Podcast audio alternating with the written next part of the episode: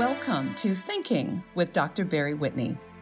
This podcast series is compiled from Doctor Whitney's university class entitled Justifying Beliefs. The thesis of this class is that we all hold beliefs, and no matter what they are or how deeply we adhere to them, we owe it to ourselves to apply rational testing of our beliefs in order to aim to justify them. This class takes us along that journey, perhaps for the first time or more deeply. For further insights and materials mentioned in this series, please refer to the resource page on Facebook entitled Thinking with Doctor Barry Whitney. And by the way, biblical miracles, if, if someone prophesied or predicted that something would occur and it didn't occur, Deuteronomy eighteen says, put the person to death. Nobody messed around in the Old Testament. You're either speaking on behalf of God and it's true, or you're put to death. Now, if you can imagine the psychics today who are on the line getting about an eight percent, which is a chance guess, with their cold readings and warm readings and hot readings and all the tricks they play. Nostradamus and Edward Casey and Gene Dixon and all the famous mystics. They're not even close to one hundred percent accuracy like the Bible is. So when we start talking about miracles, I'm going to use it as an argument for God's existence, but bear in mind, if you have a naturalistic, scientific perspective, if that's your worldview, that nothing can happen unless science verifies it, it's not, it's not going to, it's not going to help. Um, I, I want to show you how science rules out miracles a priori.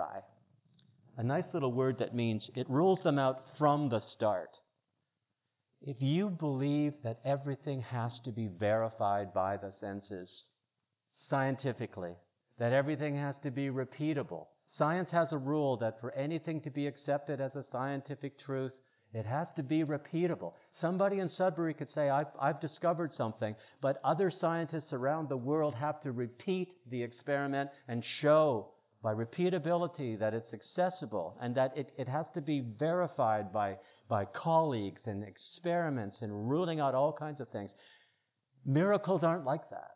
And science has a prejudice against them, and you can see it happening in the average person uh, becoming an existentialist in this culture.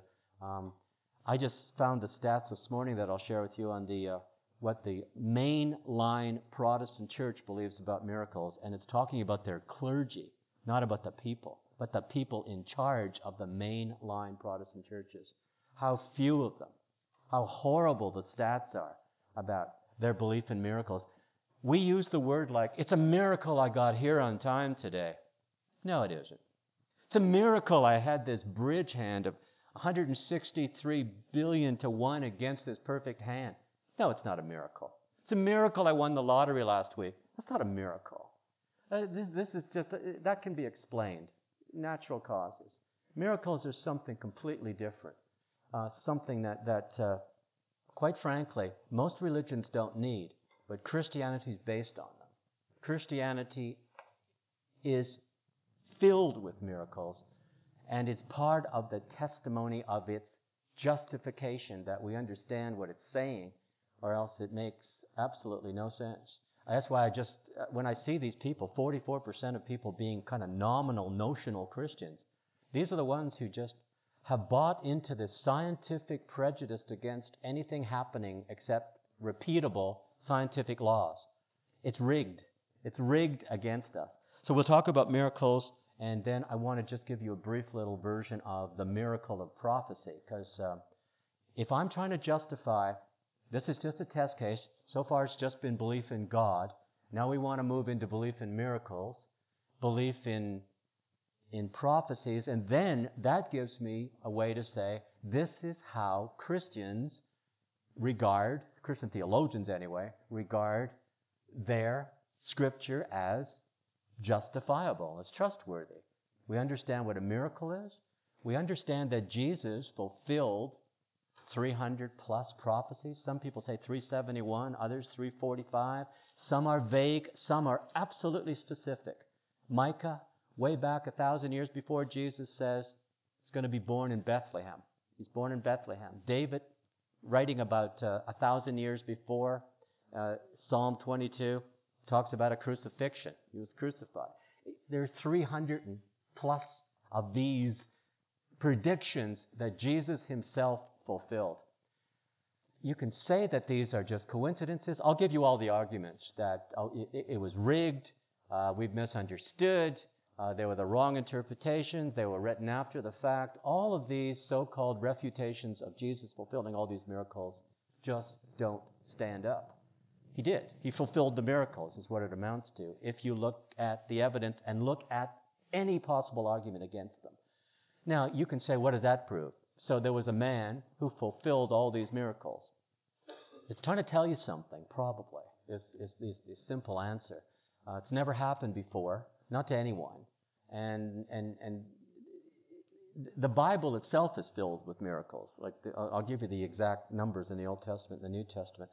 Now, this is important for Christian justification of belief because other religions don't don't really need these things. And quite frankly, a miracle is a miracle is a miracle, not so.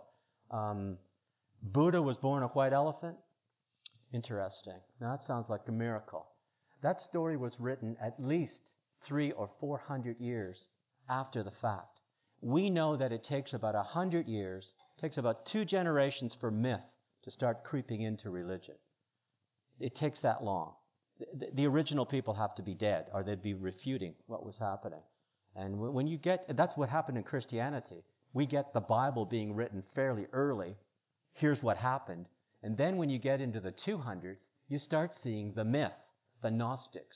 And and and uh, uh, instead of Jesus, you know, rising from the dead in a tomb, you start getting myths that, that the Christians rejected, but the modern culture loves, of course, because it, it just, the myths are just... You, you get like a thing like the Gospel of Peter, which is, there's no such thing, but this is where, you know, the, the cross comes out and speaks, you know, out of the tomb and hops out. And you can see that the myth started. Same thing happened in Islam. You, a, a, after Muhammad died, it took about one hundred years before the sayings of Muhammad started coming out. And most Muslim scholars regard most of those as uh, as mythological. Rather as, I mean, they, they only take some of them as true. These are Muslim scholars, not me, saying that. Myths start about one hundred years afterwards. Um, there's the miracles I'm I'm saying you can make are in the scriptures, and they don't come one hundred years afterwards in the New Testament. They come from eyewitnesses, and they would have been refuted. There, there's an argument there. The only thing holding us back is our prejudice against believing anything supernatural. I don't think this culture does anymore. We're so um, New Age and alternative spiritualities that a miracle shouldn't bother anybody. But, you know, you can make a rather sophisticated argument that not only do atheism reject, atheists reject miracles because there's no God, but pantheists or monists don't really like miracles either. This New Age monism and pantheism doesn't like miracles because everything is God. There's, to have a miracle, you have to have a world based on natural laws and a God outside those laws. You can't just have a world which is God. There, there's nothing, there's nothing miraculous about that. So you don't find claims of miracles in New Age spiritualities, and you certainly don't find them in atheistic science. But a religion like Christianity, which is historical, based on scientific historical facts, claims that they exist. For what it's worth, Islam doesn't claim miracles other than the Quran and a, and a few predictions. Not all religions are as steeped in these things as, as Christianity is, so... Uh, I, know, I know a lot of you are in a Christian background because this is still a Christian culture, and uh, the way miracles are ridiculed and condemned is really an attack on the whole edifice of Christianity. If the miracles didn't happen, um, you have to, you have to, the whole thing starts crumbling. And before my eyes, I can see it happening in the last sixty years. The Christian church has decided that we can't fight science. This is not, this is not me, but this is the Christian liberal mainline church, in, including most academics who teach Christianity. They've decided that science doesn't like miracles. Science pretty much expresses the truth. We have a hard time explaining the virgin birth and the resurrection of Jesus and the healing miracles. Why don't we just give them up and say, it doesn't matter? This is the, this is the new Christianity. This is why Christianity is declining in this culture. The new Christianity says, science doesn't like them. Academia doesn't like them. You sound like a madman. You walk into a university talking about miracles. It sounds much more sophisticated to walk in and say, what happened on Easter morning? Well, what happened was that, not that, as of course those traditional Christians said for the last eighteen hundred years, that Jesus rose from the dead. What happened was that my faith, the disciples' faith, rose up from the despair. You know, it, it, this kind of existential feeling took over in our culture. And the mainline churches are in serious trouble now because it's basically faith in your faith. But if you don't believe there's any history behind it, if, if, if you really have an intellectual awareness that there's nothing that happened behind that faith, that it's just some kind of an existential feeling or a story that makes you feel good, you see what happens. I mean, these people start buying New Age books and new spirituality books and become either either um, alternative spiritualities or none at all. Um, faith is, miracles are that important um, to defend them. And then we're ready to look at the biggest miracle of Christianity, um, the resurrection miracle. Um, if that didn't happen, as Paul says, one of the early Christian writers, then it's all a farce. It's all it's all meaningless. It's, that's what it's based on. And it's not just some feeling, it's an historical fact. So we want to look at miracles, prophecies as miracles, the resurrection as miracles, and just see how Christians argue for their reality. And the method will be positive apologetics, here are the evidence for it, and negative apologetics, here are the criticisms of the criticisms, you know, of the refutation. You can refute the criticisms. There's never been, by the way, a naturalistic explanation for Jesus rising from the dead that makes any sense. The body was stolen. He just swooned on the cross. There was somebody else that died in his place. Um, they they went to the wrong tomb. Um, he just had an enlightenment experience and became a ghost. Um, the Roman soldiers took the body. On and on it goes, and then you look at these alternative explanations about why the tomb was empty and how to explain these appearances of the risen Jesus, and none of them make any kind of sense. Certainly they're not convincing. Um, so what I'm saying is, negative apologetics is not a bad thing. It's a good thing for you to do on essays and a good thing for you to do when you're thinking. Remember the principle, right? You argue all you can for your belief. All the positive stuff. Here's why I believe what I believe. Blah, blah, blah, blah, blah. The tomb was empty in this case. There's all these changed disciples who weren't expecting this to happen and skeptical at first. Women found the thing, not men, so why would you... On and on. And then you have to, after you give the positive evidence for whatever you believe, you have to give the evidence against. And you have to refute that evidence. And so there's a lot of refutation going on here. There's evidence for and evidence against. If, you, if if a Christian wants to justify belief in the Scripture, the Christian Scripture, the Bible, this it kind of breaks down into four points. Um, you have to make sure that the texts are trustworthy, the words themselves, and that the people who wrote them are trustworthy. Eyewitness accounts, not fanatics. It looks complicated, but it's just a, a couple of points about each one of these things. The number of texts, their dates, their trustworthiness of the authors, whether they've been corrupted, whether the translations are a problem. There's a myth theory that they were written later, and that can be refuted as nonsense. Um, there's really an absence of contradictions if you know how to uh, find the answers. They're not contradictory. Um, all of these nine or ten people who wrote the New Testament, for instance, are pretty consistent in what they say. There's archaeological evidence. There's evidence outside among the Romans and the Jews and the um, early Christian writers. See, when you get people saying Jesus never even lived, and then you find all these Romans talking about Jesus and the Jews, who were the enemies of the Christians, talking about it, you start wondering, of course there's evidence. How can anybody say the man never lived? It's just silly stuff. But they're out there, and they're still selling books of chapters. If you believe in God, miracles are at least a possibility and probably a likelihood if you have a theistic perspective. If you don't believe in God, and that includes the new spirituality where there is no personal God with a separate world, but that's another story. Miracles then become a priori, without argument, impossible, unlikely. Uh, that's the war that goes on. Um, I told you the story about the deist, Thomas Jefferson, third president of the United States, ripping all the miracles out of his Bible. You can still buy the Jefferson Bible, the little tiny, slim volume on online. There's nothing left.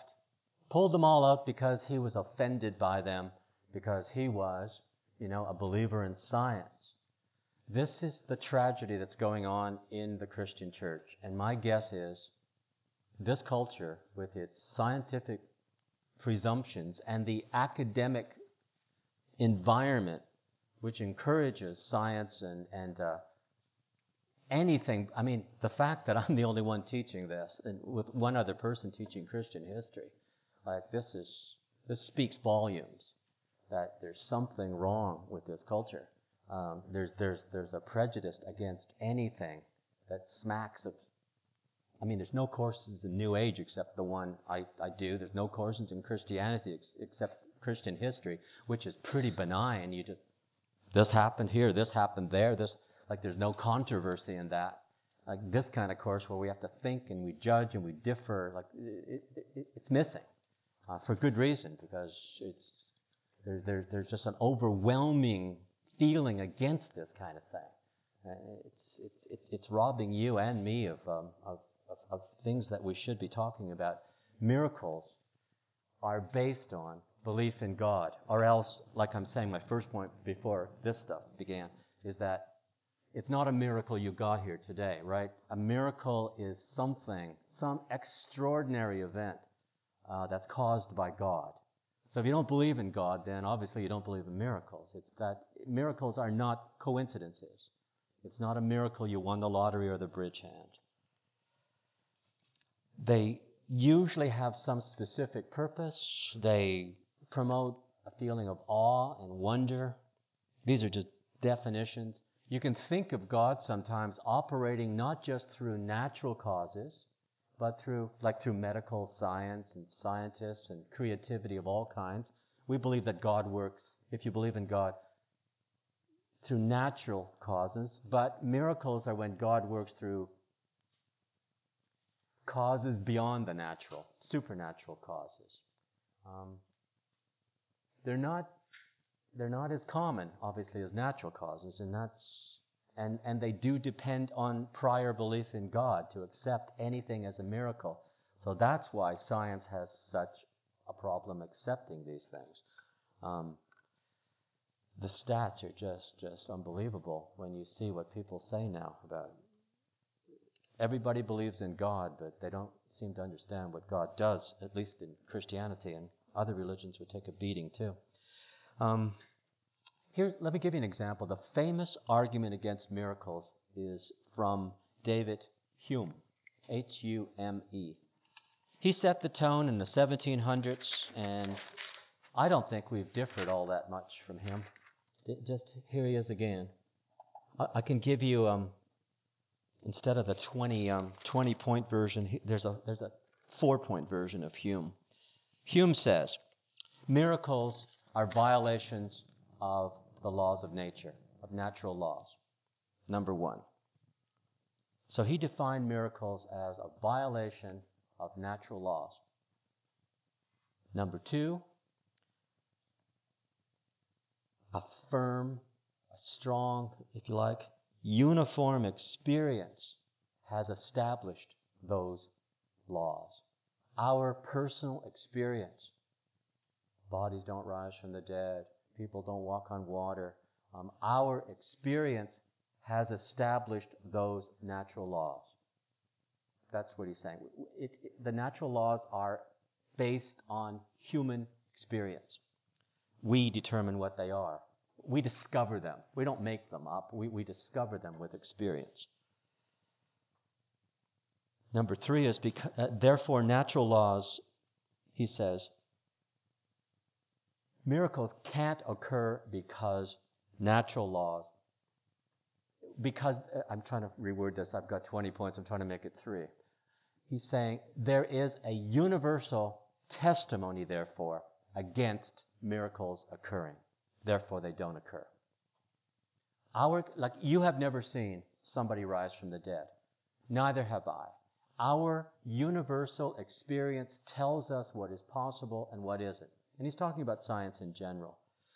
So if anyone claims a miracle, this is the argument of science and philosophy and skepticism in general. If anyone claims a miracle, there is a uniform, almost unanimous, but not a uniform weight of evidence against it. So he's trying to say miracles are incredible. They are... There's, there's a weight of empirical sense experience against miracles happening. What he's just done, quite frankly, is say that the only truth in the world, this is the comment here, the only truth in the world then is what's based on empirical experience. Miracles aren't based on empirical experience, or if they are, there's only a few. Oh, he says some nice things too. There's only a few people who claim these so-called miracles. And then he says, and of course, human beings love to embellish. He wants to take a swipe at, uh, at, at, at the ignorance, that miracles occur in ignorant places among ignorant people that were pre-scientific or unacquainted with scientific facts. So he's saying, he's trying to show you that there's a weight of evidence against miracles, and if anybody...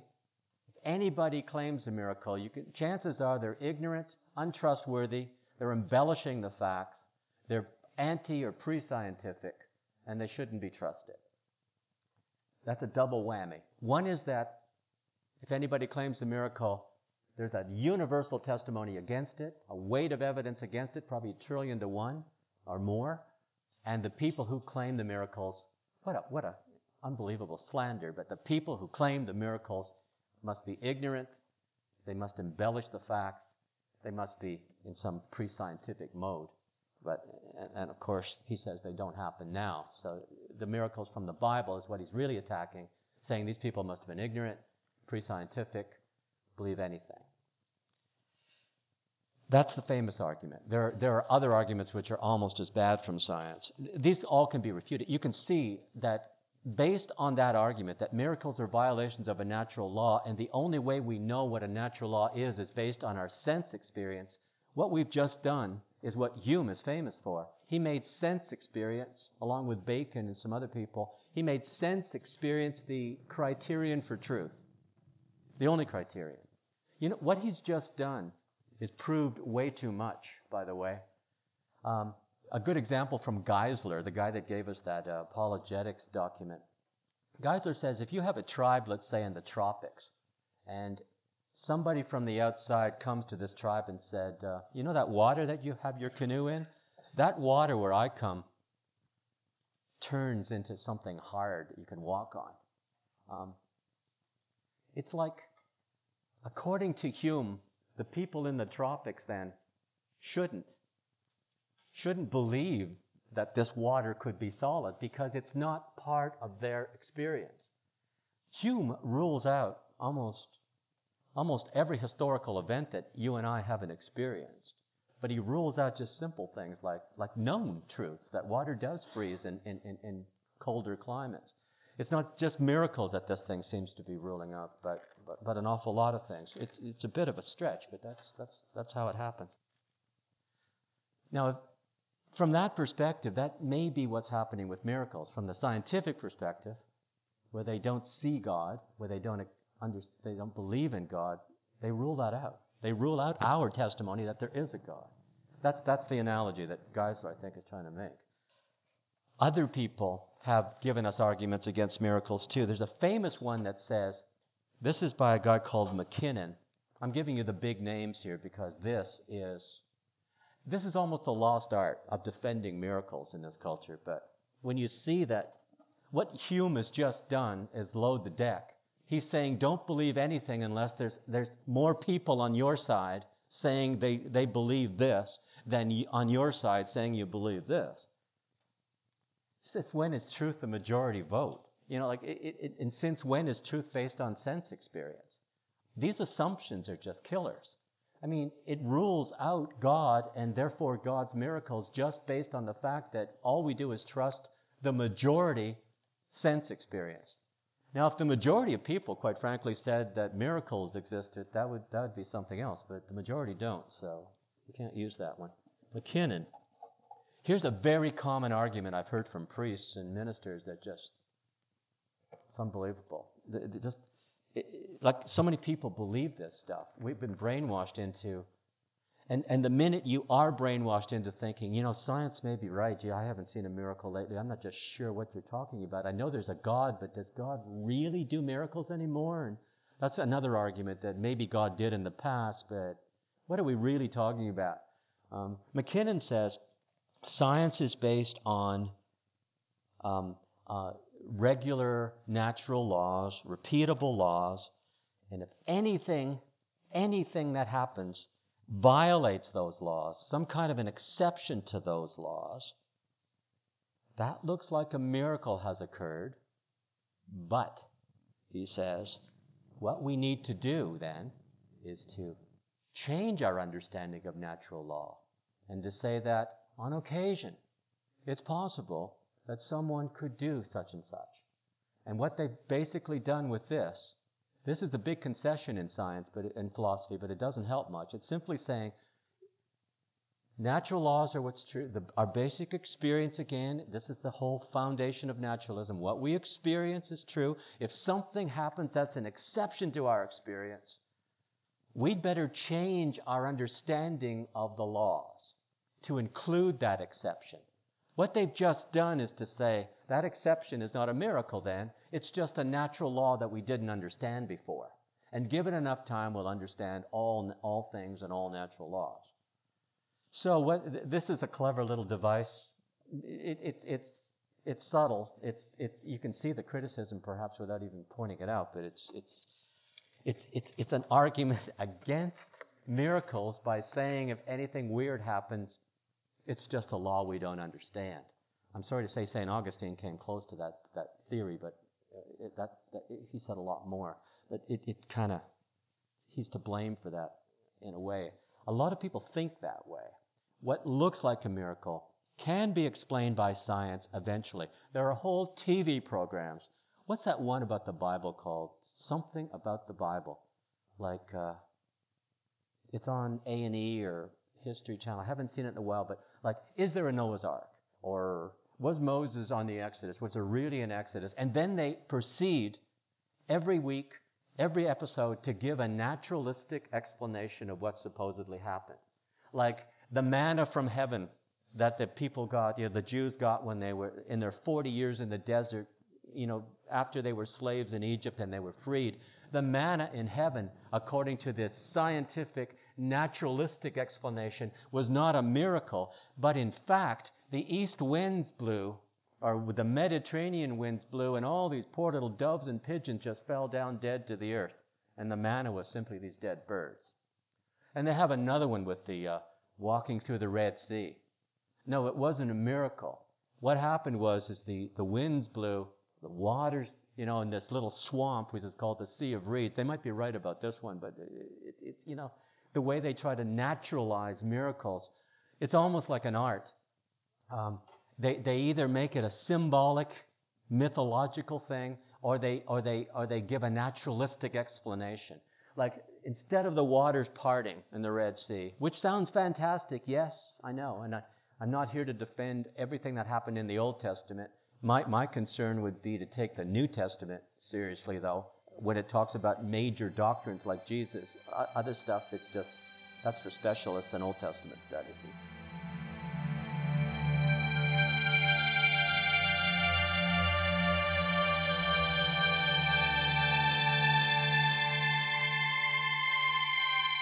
Thank you for listening. We invite you to join us for the next episode as the journey of Justifying Beliefs continues.